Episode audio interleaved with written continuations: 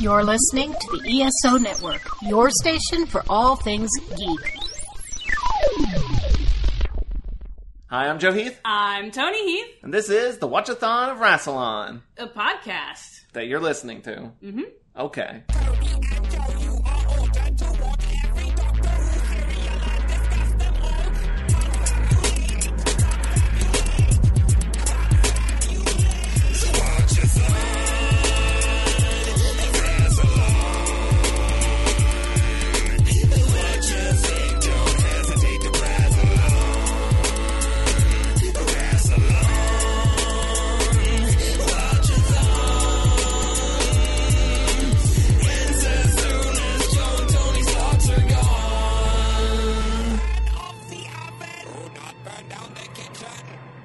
We're going to be doing something a little different. We're going to be doing our first ever interview. Yeah. Very cool. We've got with us today uh, someone who actually worked on Doctor Who, Richard Starkings. Hello. Hi there. You are a comic book writer, letterer, an editor, and especially relevant to this podcast, you were the editor of the Seventh Doctor comics, published in Doctor Who magazine. I was. you get it all? Yeah, basically. so you did issues 134 to 155, which were released from February 1988 to November 1989, and then you did you wrote Cold Blooded War as well. Cold Blooded War. Over a plot by Gary Russell, yeah. Very cool. Done So homework. Yeah. Gosh. And we read all of the stuff you've worked on and written for Doctor Who. Well, not all the lettering, because you did a lot of lettering. Yeah. right? I lettered a lot of Sixth Doctor before I became the editor with Seventh Doctor, yeah. And then you did. Uh, And then New comics? all the Titan stuff, which is sort of a whole other block of cheese. Was that fun getting to letter that stuff? Because you also got to like read it. It was going through so fast. I mean, they were doing four books a month for about two or three years. Oh my gosh. Wow. So one of the secrets of lettering is that you pretty much forget what you just lettered when you're on the next job. So Right. I, I do remember I thought Nick Abadzis did a great job. A lot of my friends worked on that. Boo Cook illustrated some Matt Smith stuff. Uh, he was my cover artist on Elephantmen. Dave Taylor. It was some beautiful, beautiful work. Rachel Scott. She was incredible at drawing the Twelfth Doctor. Roberta Ingranata did an incredible job on Jodie Whittaker. It was great that each Doctor attracted sort of the definitive artist, which has sort of been the way over the years. You know, like Dave Gibbons is sort of the definitive Tom Baker artist. So you started working on the Sixth Doctor. I traded lettering assignments with Annie Parkhouse, who was then Annie Halfacree, in order to work on Doctor Who, which was sort of one of my dream jobs at the time. Uh, much to the chagrin of the editor, Sheila Cranna, but I basically offered Annie more work. lettering my book, which was Action Force or G.I. Joe, to take Doctor Who off her hands. And yeah, I was a young upstart. That was my nickname at at Marvel UK. So I sort of engineered being able to work on the strip because I loved Doctor Who because I wanted to, you know, work on the strip. So So how much Doctor Who have you consumed? uh, all of it, All of it, yeah, pretty much. televised and expanded. I did try with the audios. I listened to most of Paul McGann's early stuff when that was New Who. And then actually when New Who was announced, when the Eccleston series was announced, I know for a fact that it hurt the sales of Big Finish because people were buying the Big Finish audios because that was it. That was mm-hmm. New Who. And sales dropped when the Eccleston series was announced and then they slowly picked up again. And there's just too much Yeah. audio. There's you know, there's too much Doctor Who. I never read any of the new adventures except the Russell T Davies one. I think I read a Mark Gatiss one and a couple of others that had sort of a veneer of authenticity about them, either retroactively or at that time. Like uh, was what was that one? The one with the scarecrows. That was based on a book, I believe, right? Uh, Human Nature, yeah, Yeah. by Paul Cornell, who actually wrote to me as an 18 year old when I was the editor of the strip, asking me how to become a writer. And I have no recollection of this. but Paul, I was at Gallifrey one year, the Los Angeles Doctor Who convention, and Steven Moffat was there. This was the first year of New Who. And embarrassingly, Paul was explaining to Steven Moffat how I'd encouraged him as a young writer and reinvented lettering in the digital sphere, and it was clear Steven Moffat had no interest in him. so But Paul, bless him, has been grateful to me ever since. He often mentions that I wrote back to him. He wrote me a letter. Back in the days when we wrote letters and editors could only communicate with freelancers through the mail, I apparently wrote him a very long letter encouraging him. Oh, and then he wrote the first strip that I didn't edit was written by Paul Cornell. It was, I think, called Stairway to Heaven. Hmm, is that the is that the one with Frobisher? Did you say it was before or after you wrote? It was after. It Oh, was the first after. one after. No, Frobisher was created by Steve Parkhouse. Okay. Brilliant, brilliant writer. I knew about Frobisher before getting into Doctor Who because we have a friend who Uh, loves penguins. Say that's our friend Ray's Right. like favorite, all time favorite Doctor Who character is Frobisher. He's a great character. Yeah. I do think it's interesting that in your run, there's not a companion. No, that was by design. Mhm. I actually got rid of the companion in the first story I edited because there was a story called Cold Day in Hell written by Simon Furman, who's a great writer, very solid, dependable writer who I worked on staff with. He was assistant editor on Transformers for a long time and then he became the writer on Transformers. He's probably written more Transformers than any other writer. And Sheila had hired him to do a story and I think they got the rights to the Ice Warriors. He introduced this character who was a heat vampire, you hmm. know, which Ice Warriors, heat vampire it worked in that story, and uh, I was asked to take over editing the comic strip. Coincidentally, John Ridgway was leaving. Costs on Doctor Who Monthly had gone up. Sales had gone down. So I was encouraged to hire younger, cheaper artists. But the first thing I said to Simon was, okay, write me a story that makes it plausible that the Doctor's going to have a heat vampire as a companion that will work outside an Ice Warrior story, or write me a story where you write her out. And I picked the one where he wrote her out. You know, she was like a fugitive and being tracked down. But I always felt that you don't need a companion in the comic strip. Firstly, because it was eight pages a month. So I wanted as much Doctor as you could get. And Right. if the story allowed for a companion like character, then have him, him or her in that scenario rather than dragging a heat vampire through Victorian London, you know, which might have been interesting, but I also wanted to break with this tradition of having one writer write it all the time. That was not to me the format of the show. So why mm. would it be the format of the comic strip? So I wanted a new writer and artist on every arc in the way that you have a new writer and director on, on every story, you know. So yeah, that was to me, if we couldn't get the current companion, and we could, but you had to pay more. And again, right. sales were going down. It was the last years of uh, Sylvester McCoy, so paying more for uh, the likeness of a companion just didn't make sense. So yeah, we got rid of the companion. Uh, speaking of, you said you got different writers. Uh, you got one of my favorite, Grant Morrison, which Yeah. is fantastic. That Well, you say that, but at the time he was just Grant. Yeah. you know, he was uh, he'd written a story, The World Shapers, which was based on a misunderstanding he had about some continuity, uh, which I think he he admitted in an interview after the fact that he, he wrote the story that connected the ward to the Cybermen. I think was that a Six Doctor story? Yes, it was a Six Doctor story. So I knew he liked Doctor Who, and I knew that he was available because he had not been snapped up by Vertigo at that point. Plus, I was working on Zoids, which was published as Spider-Man and Zoids. So Zoids was a toy property similar to Transformers, except they hmm. they were robot dinosaurs on this planet called Zoidstar. And Ian Rimmer, who is the editor of the strip, was writing it. And Tom DeFalco came over from Marvel US and sort of said, "Well, you shouldn't be writing the strip you're editing." You know, this was sort of a, the Jim Shooter days of Marvel Comics, where it was much more structured. They'd put an end to what was called the writer editor because they felt like, you know, a writer should be working with an editor, not represent both roles. So Ian actually had written Zoids for I don't know, 15 issues and was quite happy to shed the load. And I wrote a story, and then we actually bugged Ian to hire Grant, myself and John Thomason, who was the an art editor over there. We were all reading Swamp Thing at the time, written by Alan Moore. And what was interesting is that a lot of storylines in Zoids seemed to echo Alan's Swamp Thing stories. There was a, there was definitely Grant was reading Swamp Thing too, and sort of ideas and conceits about how the story was told were echoed.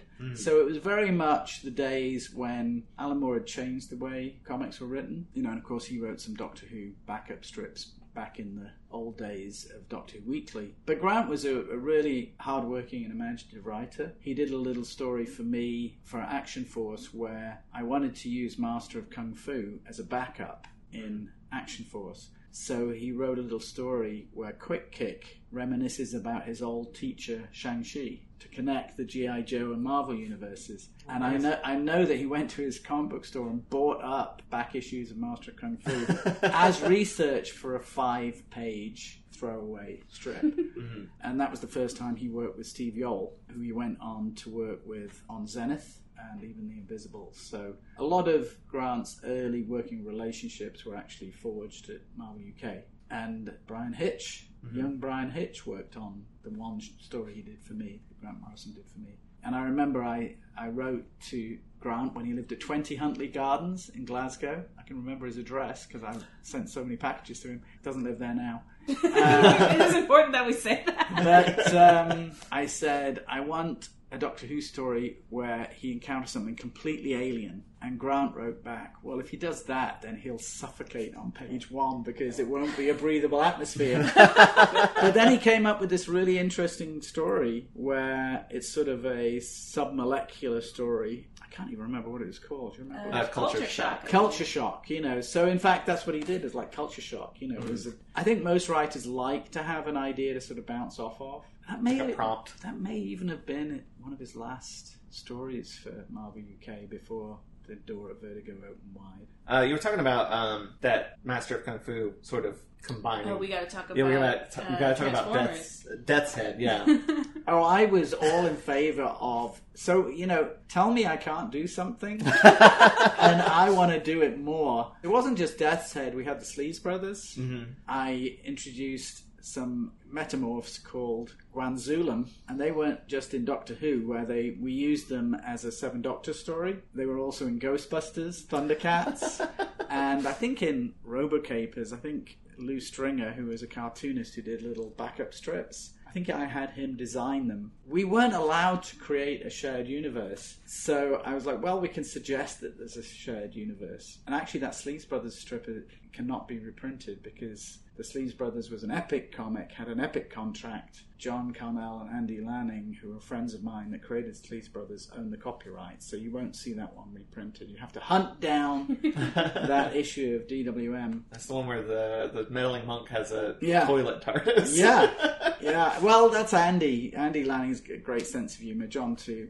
I think it's definitely the funniest uh, Yeah. one out of the runs. Yeah, and you know we had three or four artists on that. I think it may even have been a deadline buster that we like. How do we get this done quickly? Which was often the case, even though I was pretty far ahead with Doctor Who because it was black and white. And when I was handed the strip, you know, being able to work with three different writers meant I could get three different stories going. And in fact, John Ridgway was was upset because he he thought there wasn't enough work. And he's like, "Well, how come you you've just commissioned six months worth of work?" So Sheila had him come back to do a story called Echoes of the Mogor um, shortly after, and Dan Abnett wrote that one, another writer who's gone on to great things. But Death Head, though, was actually solving a problem. Death's Head was the size of a transformer, which is like, you know, 100 150 feet tall, whatever they are. And we needed him, we wanted him to be human sized because he was getting his own comic. This is the fun of working in, you know, Marvel offices that we, we were just knocking around ideas. And uh, one of us said, It's a pity we can't use the, the Master's compression eliminator. And I was like, well, why can't we? you know, we can do anything. I'm editor of both strips. so, and I'm not sure they've been able to reprint that one. I'm not sure if they have reprinted that. In the Death's Head book, I don't think they reprint that one. And we also did a crossover with Fantastic Four, which ultimately led to Death's Head working for the Time Variance Authority because Walt Simonson loved drawing the character. I got him to draw a cover, and Walt liked drawing him so much, um, he put him in one of his issues of Fantastic Four that introduced the Time Variance Authority, which you do know is based on the TVA here in Tennessee. Is it? I did not know that. Walt's dad used to work for the TVA here. I, I've constantly thought I that was while gonna say- watching. How Loki. could you It's not? driven me Yeah. crazy that they're the Yeah. same. Yeah, yeah, he posted that recently when Loki season two. and like Loki, going the on? TV show, is the most like next to Doctor Who, the most Doctor Who show on Yeah, TV. especially, Yeah. especially the finale of season two was so mm-hmm. Moffat. Yeah. It is, Very good. isn't it? Does that mean that the Doctor is now officially a part of the Marvel universe? There was going to be a crossover with Doctor Strange, the two Doctors. Oh, that makes sense. Oh, Um, nice. And there was a piece of artwork which you can probably find online. It's, it's in one of my albums on Facebook. Lee Sullivan, this is after I stopped editing the strip. John Freeman became the editor, and there was a lot of crossover work with Marvel at the time. Sort of Marvel UK, the editor in chief was Paul Neary, who was an artist who'd worked on Captain America and other titles. He did a lot of books that crossed over with the X Men, Wolverine, you name it. And I know because I was living in New York at the time and I was working with Bob Harras, who's the editor of the X Men, that, that Bob was not happy about it but couldn't do anything about it. And I think the mistake they made with Doctor Who, Doctor Strange was they asked for permission. I never asked. for Oh. You know, Right. so I just did Death's Head as a crossover. I, I think we may have asked somebody internally, "Can we do this? Why not?" You know. and those days, you know, there weren't any trade paperbacks in those days. Trade paperbacks were a mid to late '90s concept, whereas all the Titan Doctor Who strips, the whole idea was to put them in those hardcovers right. Mm. you know, because Titan knew that they could sell those into newsagents in the UK and into W.H. Smiths and Waterstones. And, and I'm sure that when Matt Smith was riding high, that, you know, those books sold really, really well. And they did oversized hardcover editions. You know, the, the whole idea with Titans series was book collections, you know, build up a graphic novel line. And they did like 30 or 40 of them. I mean, there's a lot of collections. Um, and yes, we lettered all of them. so how did you? We know how you got into Doctor Who, which is weaseling your way in. How did you? Uh, how did you get into lettering in the first place? I didn't weasel my way in. wow, Joseph. The, the name of my studio is Comicraft. I was crafty. Oh, okay, okay. How did I get into comics? Or yeah, how did you get into the- Lettering. yeah. into, well, um, that go- goes back to uh, a magazine called Warrior, which gave birth to V for Vendetta, Miracle Man slash Marvel Man. It was the brainchild of Dez Skinn, who of course launched Doctor Who Weekly, and he, they ran articles about how to get into comics. That was sort of number one. You know, I, I didn't, I never had a plan B.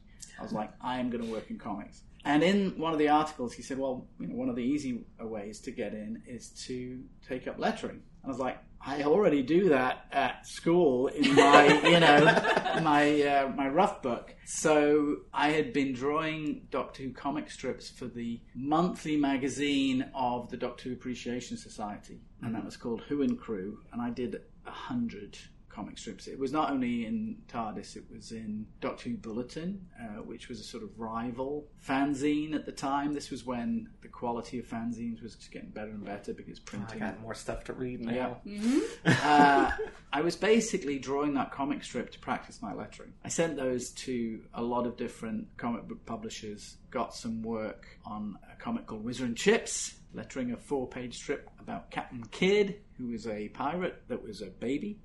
Um, that's the kind of stuff you get in British comics. Dez Skinn gave me a uh, it was an Italian reprint. These were in the latter days of Warrior, but ultimately that led me to lettering Transformers and other work for Marvel UK. And because I was going into the office every week, I eventually got offered the job that I'd been turned down for a few months earlier. You know, I loved comics. The first comic I really loved was Countdown, which featured Jon Pertwee's Doctor Who comic strip, and it was beautifully drawn uh, either by Harry Lindfield or Gerry Haylock. These were great illustrators of that time. Gerry Haylock also illustrated Land of the Giants for a Joe 90 comic, which I also loved. And just the quality of illustration in those British weeklies was so high that you couldn't not buy those comics. Most people my age remember Countdown, which became TV Action, and also Look In, because the great artists were working on those books. 2000 AD didn't come out till 1977. Countdown and Look In were 1971. So if you were looking for good comic strips, that's where you could find them. Then 2000 AD sort of blew the doors open and just reinvented. It, was, it was the punk rock movement in comics. 2000 AD. It just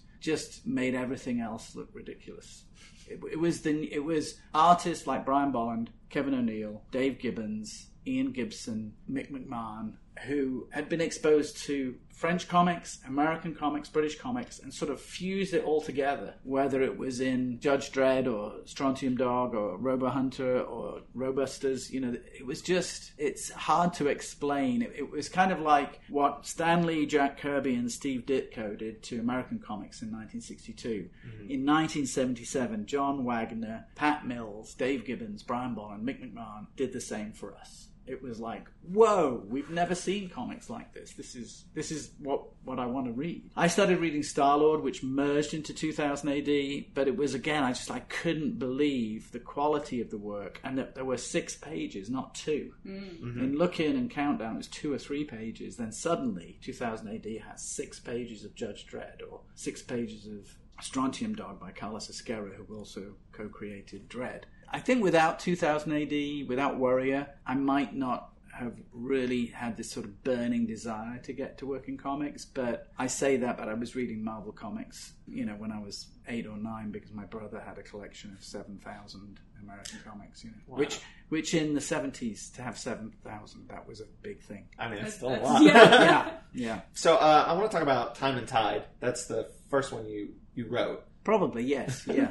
Also, uh, fun fact, it was the most recent comic that was released when I was born. So I don't know if that. Oh, when you feel were old. born? Yeah. I was born. doubt, Mar- whe- doubt whether you read it when it was published then. no, it was March. I was born March 1989, and that, that came out. 89. Wow. Yeah. Well, that was my last year at Marvel UK too. Yeah, that that Dougie Braithwaite wanted to draw Doctor Who. Dougie, who actually I'm working with right now on Conan the Barbarian, was just a great artist who was very young. He was still a teenager when he drew that one. Uh, he was 15 when he did his first work for me. He was 17 when he drew that Doctor Who strip Whoa. and he draws like a professional these days. You know, he was he, he's as good then as he is now. He probably would say different.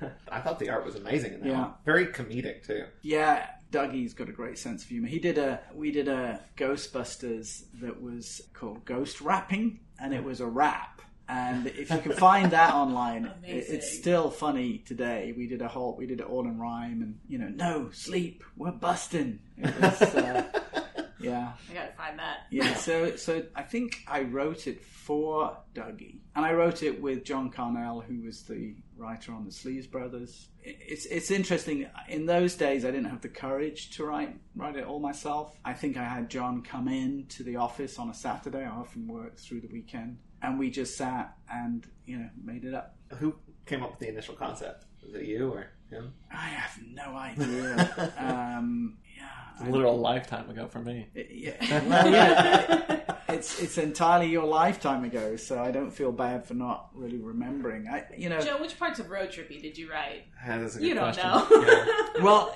when you're working together, you can often forget because you know you're having a conversation, writing it up in real time. You know, so if I wrote it up, and I probably did, I probably typed it up because I was a fast typist at that time. You know, that sort of process of it coming in my ear and going onto the page might make me think I did most of the work.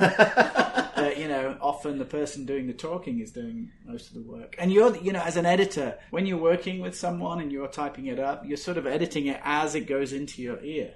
I just can't remember. I, I know I probably came up with the idea. It was on set on a water planet that was drowning or something, you know, and the creatures there were becoming amphibious or were. Yeah, just can't remember. What was it you were saying about it? About The Warrior. Oh, the warrior. That's right. Yeah, he was the Oh. sort of mentor on the planet. yeah. I just was taking it personally. As someone I'm, who worries. I'm the warrior. Are you a warrior? yeah. yeah, yeah. I'm a warrior too, so that probably came from me.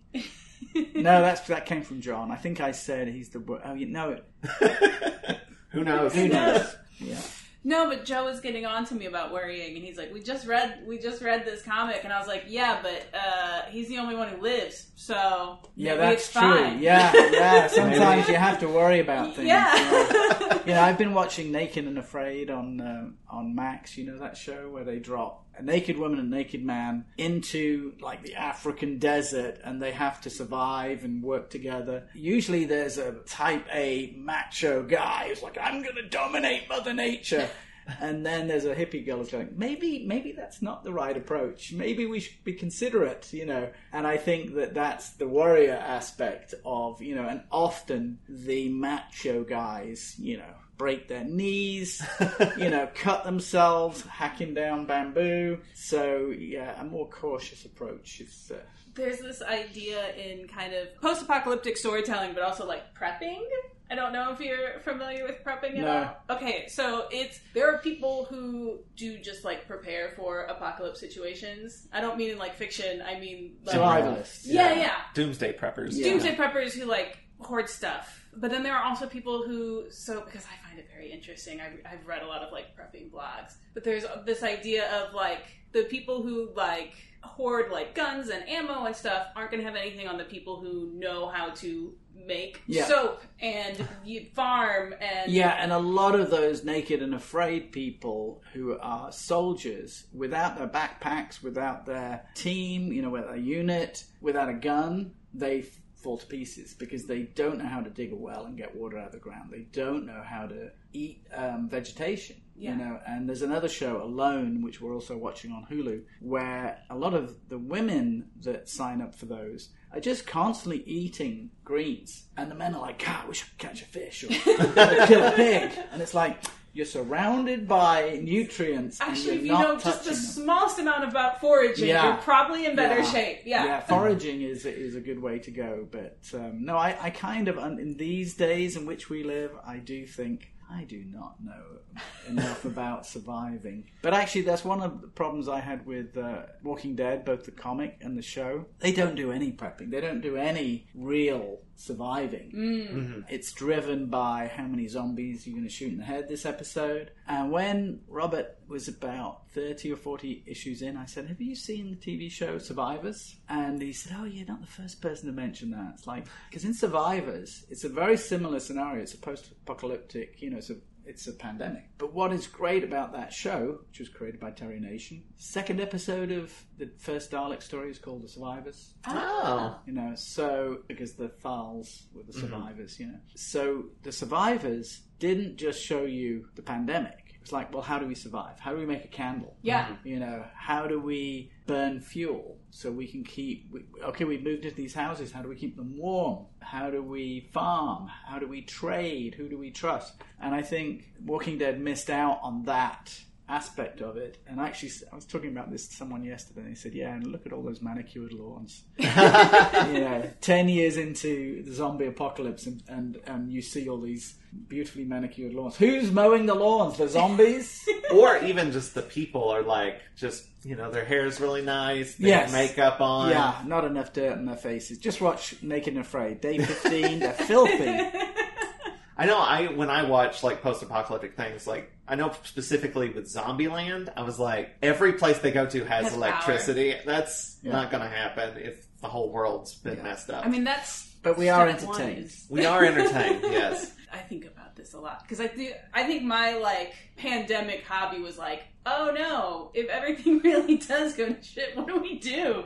That's when I like got into like survivalist, like reading survivalist blogs and stuff like that, and seeing what other people do. And there was there was kind of this like divergent ideology. There was like a group of people who's like, it's gonna be community. Yeah. like you can't mm-hmm. learn everything. You you might not know how to make a candle, but you find the person And there will who always does. there will always be a loner. There's always a lone wolf. There's always that character, even in a, a real situation. yeah, you know. absolutely. But community, you know, people will go actually start talking to each other again and learning from each other, which you know is, is our basic default. back to dr who for a yeah. I took us No. wildly off Um, course. So the new specials, the 60th specials, there was the the Star Beast, which is based on a comic. Yep. So I was wondering, of the Doctor Who comics you've worked on, which one would you most like to see turn into an Nemesis episode? of the Daleks. In fact, so they fast. they did put a shot of Abslom Daak in Time Heist. There's a screen where it runs through a bunch of criminals, and the shot of Abslom Daak is actually a, a drawing by Lee Sullivan, who illustrated the story Nemesis the Daleks. When I was reading Doctor Who Weekly back in the day, and they had this backup featuring Abslom Daak, I was like, this is a great character, somebody who hates the Daleks because, well, he's he's basically a criminal, a murderer, a rapist, who is given the choice of death or DK, and D- DK is Dalek killer. So he chooses DK, and That's then he falls in love with the princess and the Daleks killer, and then he wants revenge on the Daleks. And then they did a group called Star Tigers, which I was never fully on board with because I thought he was a great loner character. So in Nemesis of the Daleks, we killed the other ones. then Paul Cornell brought them back, which That you know, sometimes. that's that's the truth. But there was actually a character, I think, in one of the Dalek serials for the Sixth Doctor or Seventh Doctor called Orcini. And he had a ponytail, and I thought, oh, this is Abslom Daak in TV form. But now that they've done the Star Beast, I don't see why they couldn't do Abslom Daak. You know, and mm-hmm. he's not my character. I didn't create him. Steve Moore and Steve Dillon created him, and Steve Dillon, of course, went on to much greater things. But he, everything Steve touched turned to gold because he just had such incredible talent. You know, he he really drew characters that looked real and expressed emotions. He was a natural. He did Preacher with Garth Ennis, and he did a run on Punisher with Garth Ennis. Brilliant artist, lovely, lovely man too. You know, gone too soon. He was only 53. But um, I thought Abslom Daak was a great character. And when he popped up in Time Heist, I was like, doors open. you know, and then when they did Star Beast, it's like, well, it's just a matter of time. Yeah. Yeah. You know, and, and Nemesis of the Daleks, I always thought was a great title, and I came up with that I think before Silver Nemesis. You know, and then I thought, oh, now they've used it for the Cybermen. Well, But- and if we know one thing about Doctor Who, they've never had titles that sound at all similar. I I actually had a rule when I was editing the comic strip that it had to be the something of something. Yeah. Absolutely. So, Claws of the Klathi, Nemesis of the Daleks, Echoes of the Mogor, Time and Tide was broke the rule. Of course, The one you I, wrote. I'm allowed to break my own rule. Yeah, but I also wrote Nemesis the Daleks. So, but Nemesis the Daleks was to me a great sort of. It, it was sort of based on Star Wars in that the great the Dalek space station is blown up at the end, and ne- and in in my story, Abslom Daak dies at the Yeah. end of that that, and then of course Paul brought him back. dare but uh, yeah, how dare he? It's a shame that so many post Genesis stories revolve around Davros. You know, the solution to that is a character like Abslom Daak, where you're so into his desire for revenge on the Daleks that he's that he propels the plot. You know, and the and the Doctor becomes you know a passenger in that story, and that's the thing that I liked about not having a companion is it allowed the Doctor to be in a, a passenger in somebody else's story, whereas the Russell T Davies approach is that the Doctor's a passenger in a companion story. You know, I mean, what's the what's the title of the first Russell T Davies episode? Mm-hmm. Rose. You know, what's the title of the first Ncuti Gatwa episode? Church on Ruby Road. Road. Yeah. You know, he nails his colours. He's very upfront always about what the story is about. It's in the title, you know. Even, you know, Partners in Crime, Doctor and Donna, Smith and Jones. Smith and Jones. Oh, yeah. You know, so he's he's very much this is a show about the Doctor and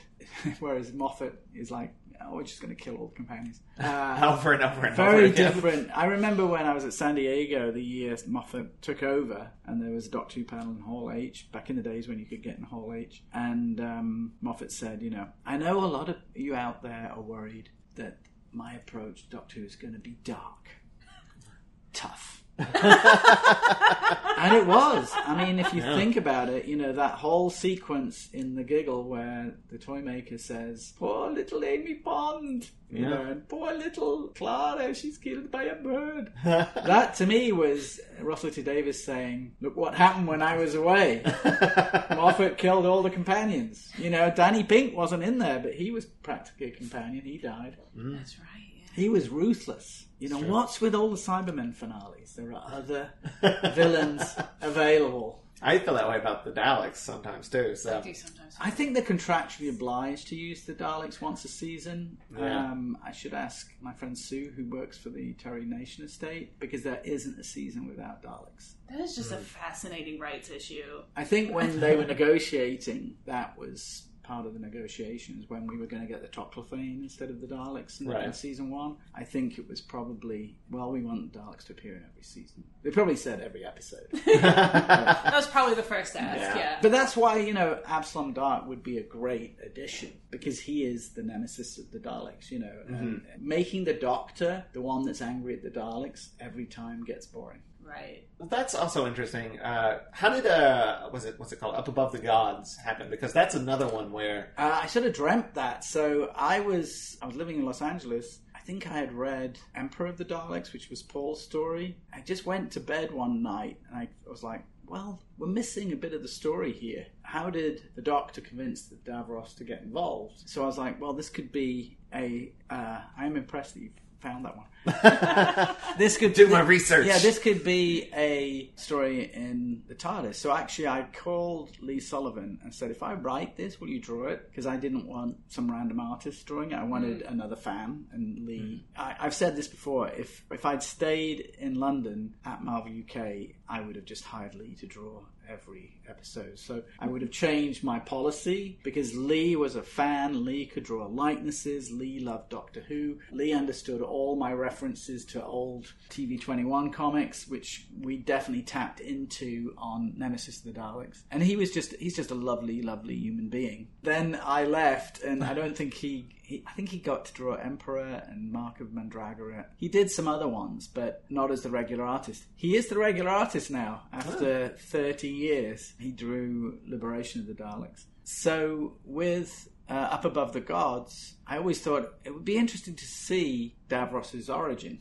You know, where he's blown up and his legs are, you know, his arms and legs are blown off. And actually, I have that page where Colin Baker's doctor is, is whispering into Davros's ear. it's just beautifully drawn. Yeah, it, and again, that was it. When, when you can write for an artist, you know what you're going to get. Mm-hmm. And also, I was friends with Gary Russell, who was the editor and was a big comic strip fan. So I pitched it to him. It's funny because I think he wrote back and said, "Well, this doesn't feel like something that would be on the show." And I was like, "Yeah, but it's the comic strip, and you're always saying how the comic strip isn't taken seriously. So why can't we do this?" And then he was like, "Okay, fine." um, I think it's really good. It's very. I didn't expect, you know, I didn't, I, I, I wasn't chomping at the bit to write the comic strip. I just went to bed with an idea, woke up, called Lee, wrote it up, and it was done. Joe and I sat down and read all these together. And we read that one, and he's like, "We're not reading what comes after that." And I was like, "What?" I was mad. I was like, "You need to go find the rest of it." And I these. think, need but to know I what think happens next." they reprinted it with Emperor of the Daleks because it is a sort of prologue to Emperor of the Daleks, or it happens mm-hmm. in between episodes or something. I can't remember. I just remember they brought back Abslom Daak, and actually, I think Paul said, "Oh yes, it seemed to me like you changed some of my story," and I was like, "You ah. mean you mean like bringing back characters I killed in my story?" He went, "Oh, good point." So he's a very gentlemanly guy, Paul Cornell. I think we've talked pretty much about the entirety of your comic strip run, but what about uh, Cold Blooded War? How did that come about? Uh, Gary couldn't meet the deadline. oh had already plotted it. I don't think he'd fully plotted it. He'd done eight pages, I think, and he had a bare outline for the story. The funny thing is, is that so I had to finish the script from his thin outline. I know. I think Gary sends everything he does to his mum, and his mum called him and said, "Oh." I read that Cold Blooded War that you sent me, and I understood that one. He, and he said, "Oh, you understood the one I didn't write." um, he'll correct me on that if I'm wrong, but I'm, I'm pretty certain that's what he told me.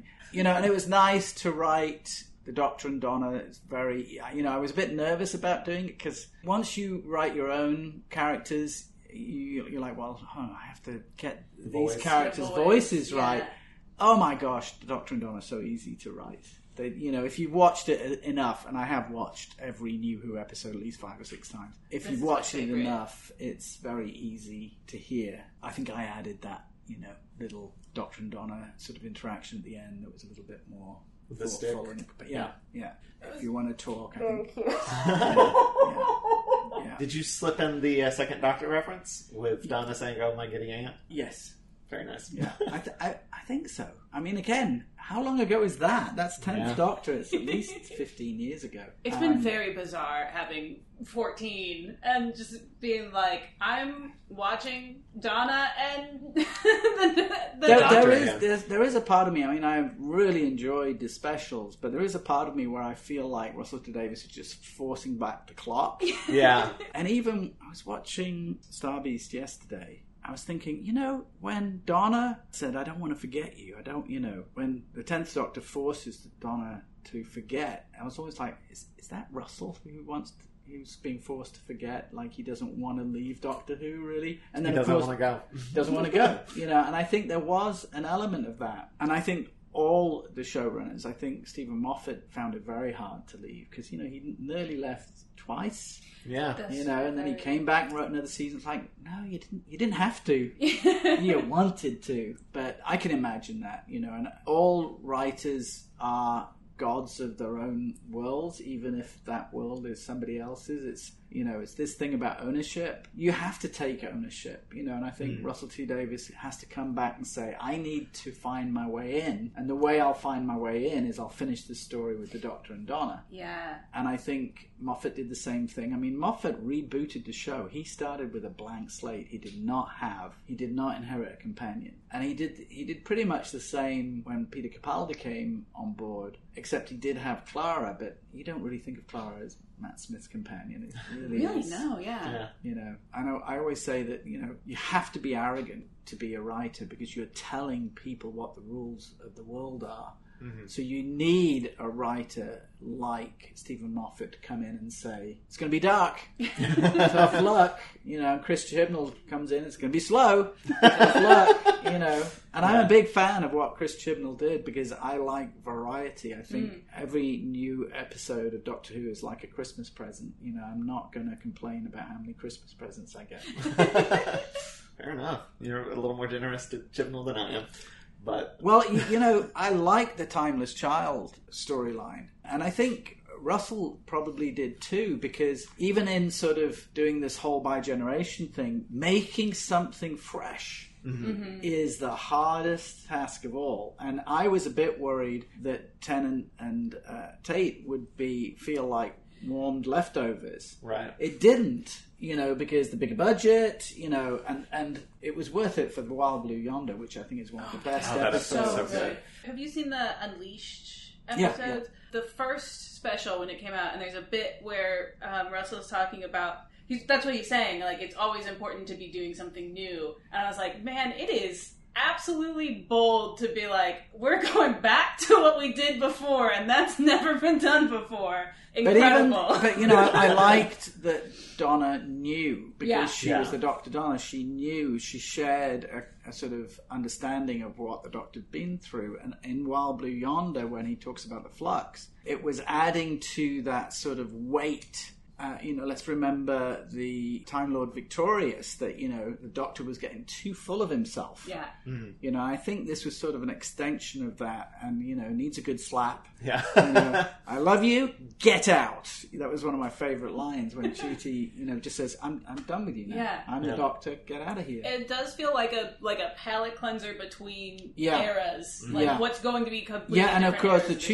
Ncuti season is season one. Yeah. So I, I think when Russell T Davies reviews this, you know, on some Blu-ray extra at the end of his next four years, he'll probably say, "I just I needed to reboot it again." Yeah. and it did need rebooting because sometimes I was like, wow, this is New Who and it's weighed down by its own continuity. Yeah. Yeah. Because it is older than Doctor Who was when the Three Doctors came out. And when the Three Doctors came out, I just thought Doctor Who was ancient. but that was only the 10th anniversary. Was that an anniversary special during your run? The one with all the doctors in it? All Oh, the Seven Doctors. Mm, Yeah. Was that an anniversary? Maybe it was 25. Maybe it was around that time. No, that would have been. Yeah, no, it's probably the 25th. Yeah. I don't remember, but you got to remember they weren't really the Doctors. They were metamorphs. Yeah, that's true. Yeah, yeah, yeah. But I just wanted Lee to get the opportunity to draw them all. That shot where they're all lined up. Yeah. Love Oh, that she's shot. good. Yeah. Yeah, it's very good. Just want to mention that because I really liked it. They just they look like them, so sometimes that's hard to do. Yeah, and actually, the key was that Lee was a big fan of the comic strips, and he knew find the artist that figured out how many lines you need to draw Jon Pertwee's face, or you know Pat Troughton's face. So, so he referenced the artist that got it right in order to get it right, because that was a lot of work for him. Mm, But he loved it. He very good. loved it. Me too. Uh, so uh, why did you leave Doctor Who? Uh, because uh, I chased a girl to America. Oh, okay. nice. Yeah. That happens.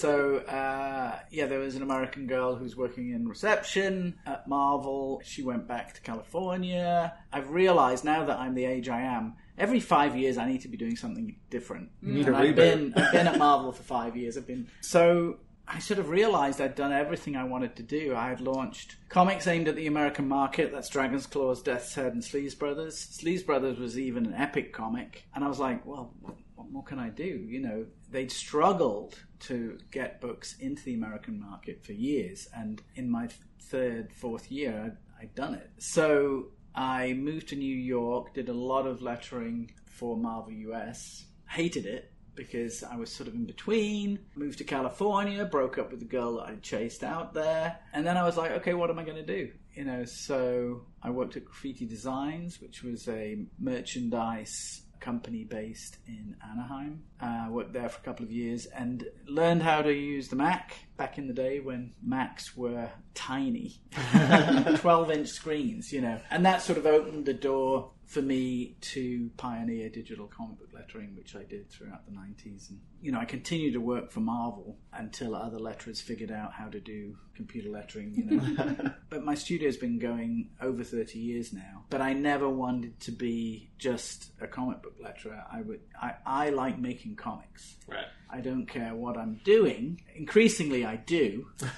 Um, I want complete control, which makes me very difficult to work with sometimes. But you know, I've I've had the joy of working with top creators in comics. You know, I've worked with Brian Bolland, I've worked with Tim Sale, I've worked with Mike Mignola, I've worked, you know, just a who's who of people who work in mainstream comics. But what I really wanted to do was make my own comics. So ultimately, you know, the 90s were just me finding a way of creating an income stream whereby I could make my own comics. Was Hip Flask the first one? Flask, yes. Um, I did a comic strip called Hedge Backwards, which was a sort of sort of a gag strip. It was sort of about me moving to California, and it was published in the El Segundo Herald and then in a Buddhist newspaper called the World Tribune at the beginning of the 90s. And then Comicraft just sort of stopped me drawing. I became human resources for my own company. You know, once you've got I had 15, 16 people working for me at one point. That took a lot of the pleasure out of it because I was basically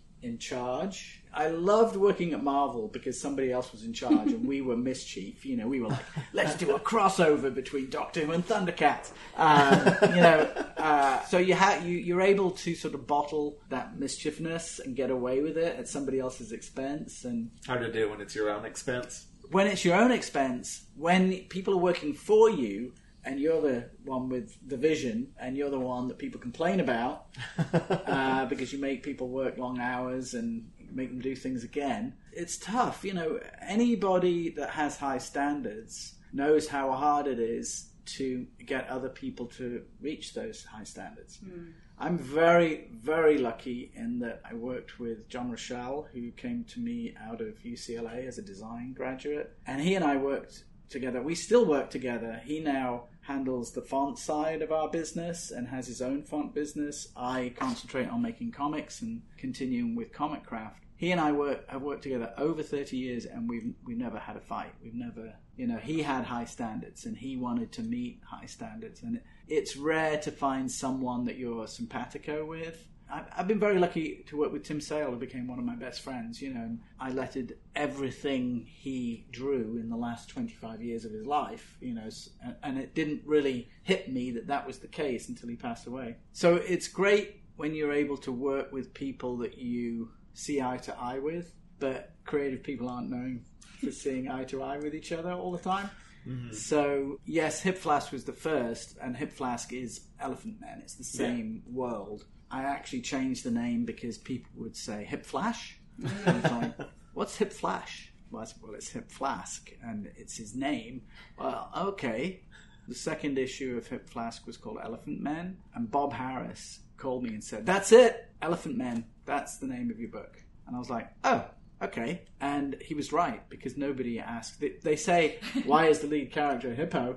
And then I have that conversation. Well, elephant men is a derogatory term for all the human-animal hybrids. Hmm. So once you've got people in, you know, if they can't say it, it's amazing how it chases people away. But the other thing is, people love elephants, and they're sort of magnetized to the image of an elephant. Man, that's not wrong. Well, because elephants have very human-looking eyes. You know, uh, they have long lashes. They have all those sort of crinkly character lines, and there's something gentle about the way they move when they're not charging you. Um, just using the word elephant man, and, and the Elephant Man is one of my favorite movies. And yes, John Hurt is my favorite Doctor. Um, but um, Good choice. I was going to ask that question. Who's yeah, it's and, you know it's true. I just I just think that in one episode he was the most doctorish doctor of all. You know, Well, he's kind of like symbolizing the entire is run of Classic, Classic Who. Who, yeah. Yeah. Uh, not just classic Who. He symbolizes New Who, which is that angst, that sort of we- weighty. You know, when he's carrying the moment in Yeah. a bag. You know, that's all Doctor Who continuity for fifty years. Right. You know, when he says Time Lords of Gallifrey, Daleks of Skaro, you know, it's, ju- it's just, he just gets, he has a gravitas. But I was a big fan of him. You know, he's, he's in so many of my favourite films Alien, The Elephant Man, I immediately think of Hellboy. Hellboy. Yeah. A- absolutely. And he's great in Hellboy. I think he added like a lot of depth to that character he that maybe did. wasn't necessarily Yeah. even in the comics. So. Yeah. Yeah. And we won't mention Crystal Skull, but I guess I just did. But he's in that one too. He's in a lot of great genre films. I just want to know uh, what you're reading right now. Uh, I'm reading Billy Summers by Stephen King, Ooh. Nice. which is a crime story. I, I used to read a lot of Stephen King. Joe's making his way through it in order. Yeah. Stephen King? I, I think that's smart because part of me wants to go back and read the ones I've missed. I think I gave up around Tommy Knockers, which I really liked. Actually, no, I gave up halfway through it. It was just too long. Um, and I, I think I needed to read something else. But I'm really enjoying Billy Summers. I actually got halfway through The Outsider and then watched the TV show and thought, well, the TV show wasn't very good. I don't need to finish the book. but probably the book was better because a lot of there's very few Stephen King adaptations that are as good as you know the exceptions being Green Mile is a brilliant film, Shawshank. uh, Shawshank uh, is brilliant, Dead Zone Mm-hmm. is brilliant, even the Dead Zone TV show was pretty good. I like the, the Gerald's Misery, game. Misery, Gerald's Game was good. The Tommy Knockers TV show was okay, but um, he's just written too many books. It's hard to keep up, you know. And there's other things I want to read. And comics, I'm reading Petrolhead by Rob Williams and Pye Parr, who are 2000 AD alumni. It's an image comic. Incredible artwork. If you've not looked at Petrolhead, please do. I mean, I read a lot and I'm constantly reading. I try to read a comic a day. I read anything Ed Brubaker and Sean Phillips do. I read Fires of Pompeii, the novelization that came out. I usually just put them on the shelf. um, I, I read all the Target books when they came out until the very last Target novelization came out. I, I read I read the Douglas Adams ones. Hmm. Um, the, the Rose one's pretty good. If if it's the writer mm-hmm. of the show, I will read it. So hmm. Fires of Pompeii, check that box because it's it's uh, adapted by James Moran. There's extra bits in that. It's worth reading actually just for the chapter titles. I'll say no more. And I've got Planet of the Ood and Waters of Mars lined up uh, because those are written by the authors of the serials, also not serials, episodes. and they're easy reads. They're such light reads. But uh, I also read Paul Theroux, who's the father of Louis Theroux, documentarian, British documentarian who's become very popular. He did a movie on Netflix called My Scientology Movie, which sort of lifts the lid on Scientology. But he's a very well known documentarian in England, and his father is a writer. He wrote Mosquito Coast, uh, Half Moon Street, but he writes a lot of travel books. And I've been reading his travel books because I can sort of hear the same voice as his son. And I also read Louis' brother is a novelist Uh, his name is, is Marcel Theroux. I can't remember, but he wrote a, a science fiction book about. It's got some crossover with Elephantmen because it's sort of putting your consciousness in another body. Excellent book. So you know, I, I, I'm I'm I'm definitely a reader that sort of sort of follows. Like, okay, I like Louis. I'll read his dad, and then I've read a lot of his dad's work. Uh, I'm also reading Hunter Davies, who was the journalist who wrote the only official biography of the Beatles. And he was a favourite writer of mine in Punch and the Sunday Times, which you may not know what Punch is. It's kind of like New Yorker.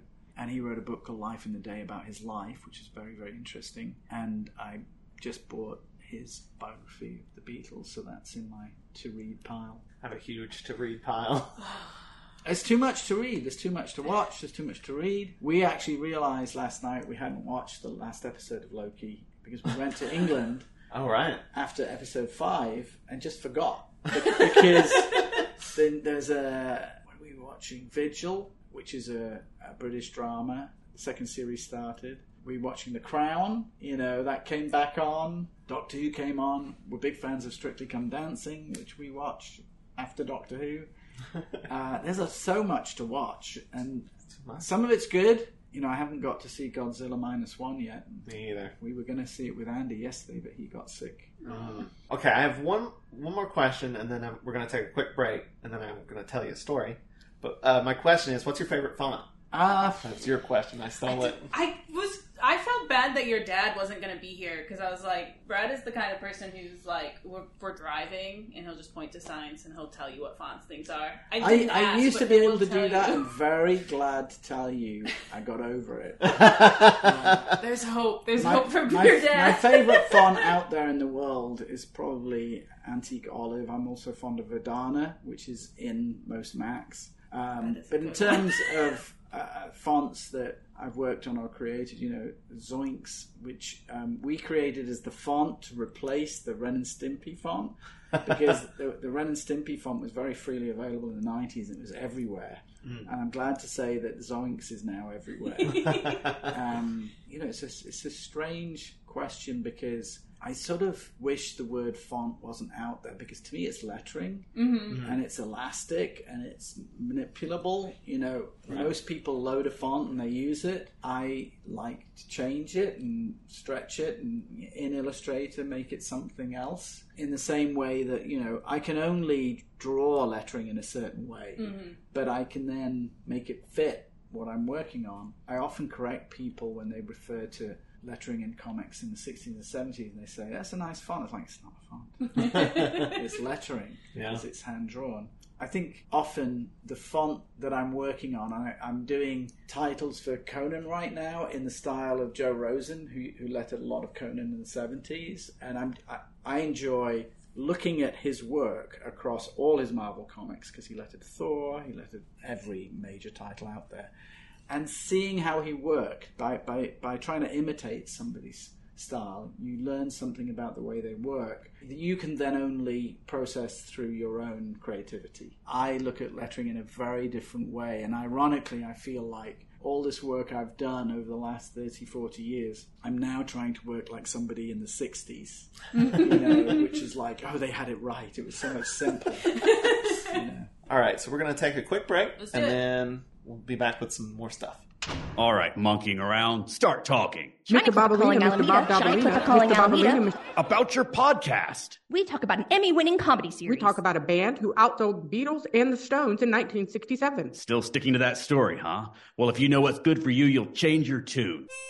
We talk about a groundbreaking multimedia project. That inspired generations of artists and fans. All right, throw the book at them. This book is overdue. Monkeying Around, a podcast about the Monkees. And we're back. So we are recording this not where we normally record, which is our home. We're recording at Infinity Flux, which is where I met you. That's right. Uh, it's the comic book store I work at. Before I worked here, there was a comics co-op, and that's where I saw you for the first time. All right. And uh, I actually got a present from you for Christmas. I got Ghost World. That's right. Yeah, I thought it'd be funny if you'd sign it. You didn't work on that, did you? No. I think it'd be hilarious if you signed it. I Um, could, I could say for Joe.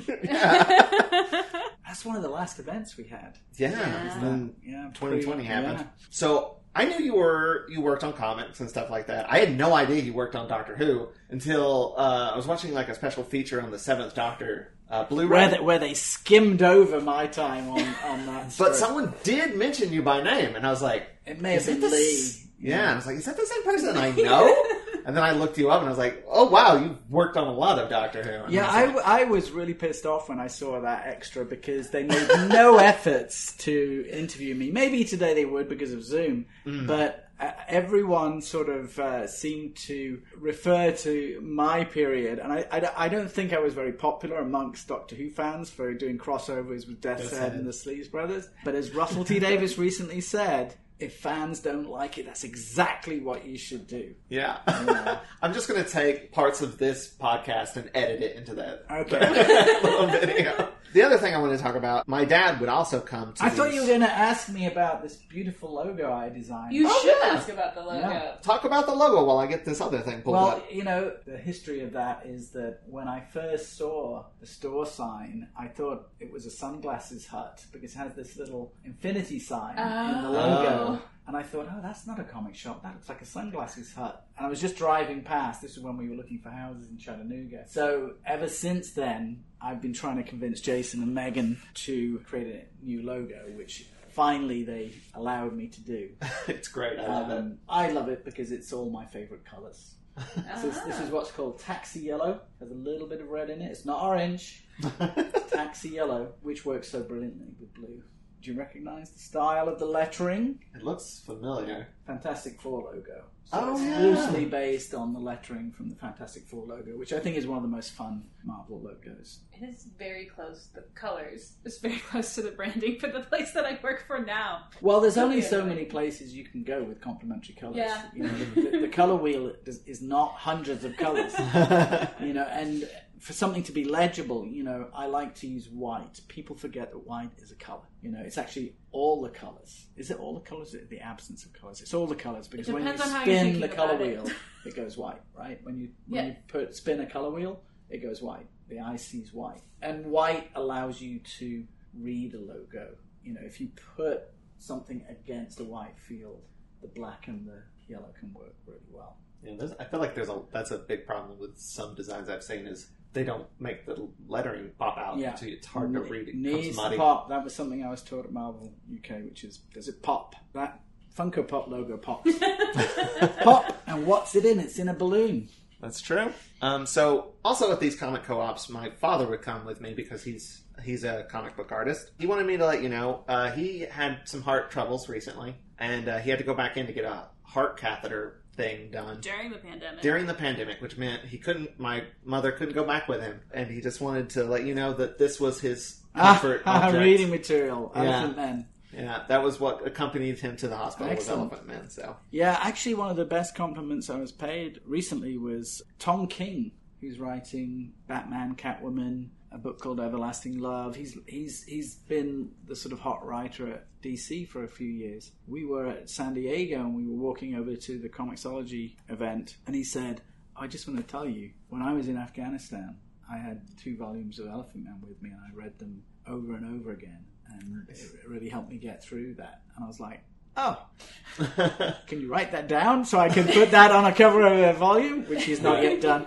But you know, you you never know how you might you know affect someone you know with what you've written because you're always struggling to write the next thing. Mm-hmm. So it's always nice when something I wrote 15 years ago is being read today. I, I always encourage people to read The Beef, which is one of my favourite things that I've written. And, and certainly Megan and Jason really got behind that when it was on sale here in the store. But um, I haven't read that one yet, but I have read uh, the first volume of Ask for Mercy. Ask for Mercy, did you enjoy it? I did. It was very good. Yeah. Did you notice the Doctor Who overlaps? What's, what's the Doctor Who? Well, it's time travel. That's true. You know, There's it's, time it's travel. hard for me to get away from time travel. the first Hip Flask story is a time travel story. And you got to remember, I wrote that 25 years ago, before all this crazy amount of TV that's based in time travel and multiverses. If I'd worked with a faster artist, I'd maybe be able to take credit for some of it. But Multiverses are having a moment right now.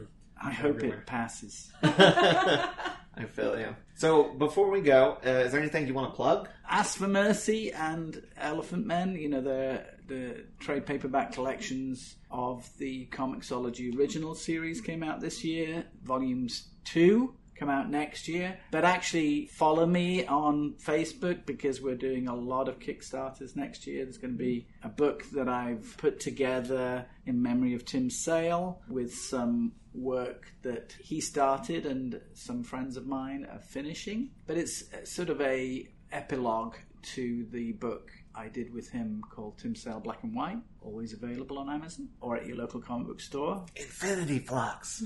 um, they will order it for you. That's one of my favorite books that I've put together because that's when Tim and I really became friends. You know, I sat down with him and said, people need to know your story because he started working late in his 20s in comics. You know, he was a late developer in terms of you know, he wasn't some punk ass kid at 18 that started drawing comics. He took his time and was very deliberate, and I really appreciate that about his career.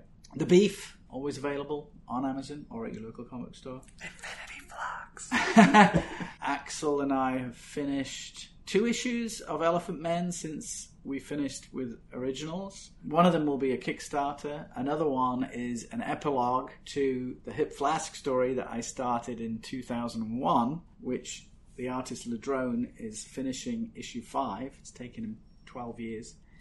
um, but we'll be putting together a collection of that next year, and again, that will be a Kickstarter. There's a lot of work to come. I've also been curating my library on Comixology and Amazon Print on Demand. So there's actually three new collections, not new material. Some of it is new material because Axel, who's my regular artist on Elephantmen, has redrawn some early issues of Elephantmen, and we packaged them differently to be in shorter trade paperback collections, and they're only available print on demand through Amazon. There's two Elephantmen 2239 collections. One is called War Toys, one is called Enemy Species, and there's a Elephantmen 2259 collection called Man Made Monsters. There'll be two more next year. The beauty of print on demand is you can curate your library, which I have complete control over, hmm. and put them out in new editions with new covers. And they've all got new covers by Ian Churchill,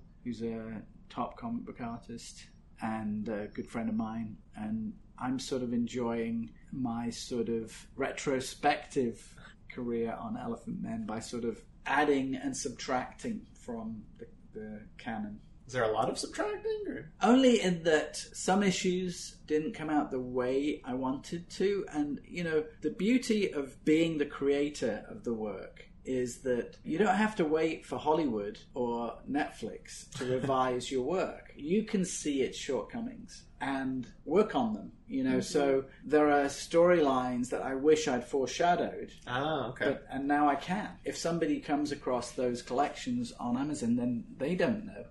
You know? That's true. I mean, yeah, I don't know. We could get into the whole George Lucas special editions, which I was, was I was that. fine with. You know, I mean, just for that shot of the Millennium Falcon taking off in Star Wars. Remember, you know that they didn't show it take off, and they added this scene in, and it's like, oh my gosh, there's the Millennium Falcon taking off. it's worth it. You know, Star Wars is a whole other can of worms. we'll have to get Andy in here for that. But one. but you know, if you're the creator of the work, you have every right to revise it. You Mm-hmm. know, because it's just like going back to a painting. You know, we don't know how much extra work Leonardo did on the Mona Lisa. We don't know if he went back to it after it was finished.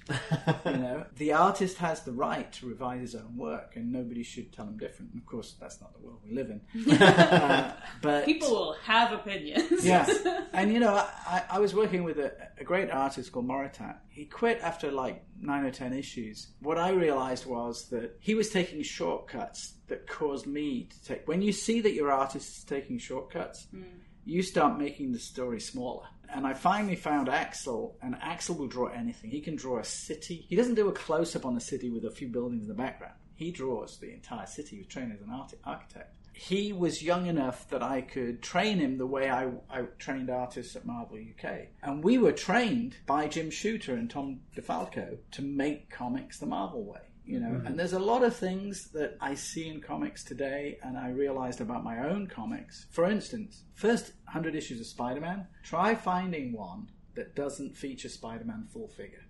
There's maybe one or two. That is deliberate el- editorial policy. Hmm. And I remember discovering that for myself when I was working on Action Force. If you print in a children's comic, and children, I, I say 7 to 16 is sort of your audience. If you print a picture of Snake Eyes where he's full figure, every limb, every finger, every digit, every hairline, not that he has a hairline, you'll get 20 copies of that drawing in the mail that week. If you have an issue where nobody's shown full figure, no art comes in. Because we're always looking for all the information. Yeah. Mm-hmm. You know, you know, when you look at Spider-Man and when you look at old Marvel comics that were guided by Stan Lee and you know Jack Kirby and Steve Ditko, they knew that. Either they discussed it or they just knew it intuitively. And a lot of artists, a lot of great artists know it intuitively mm-hmm. because they want all the information. They want to say, "I drew all of Batman."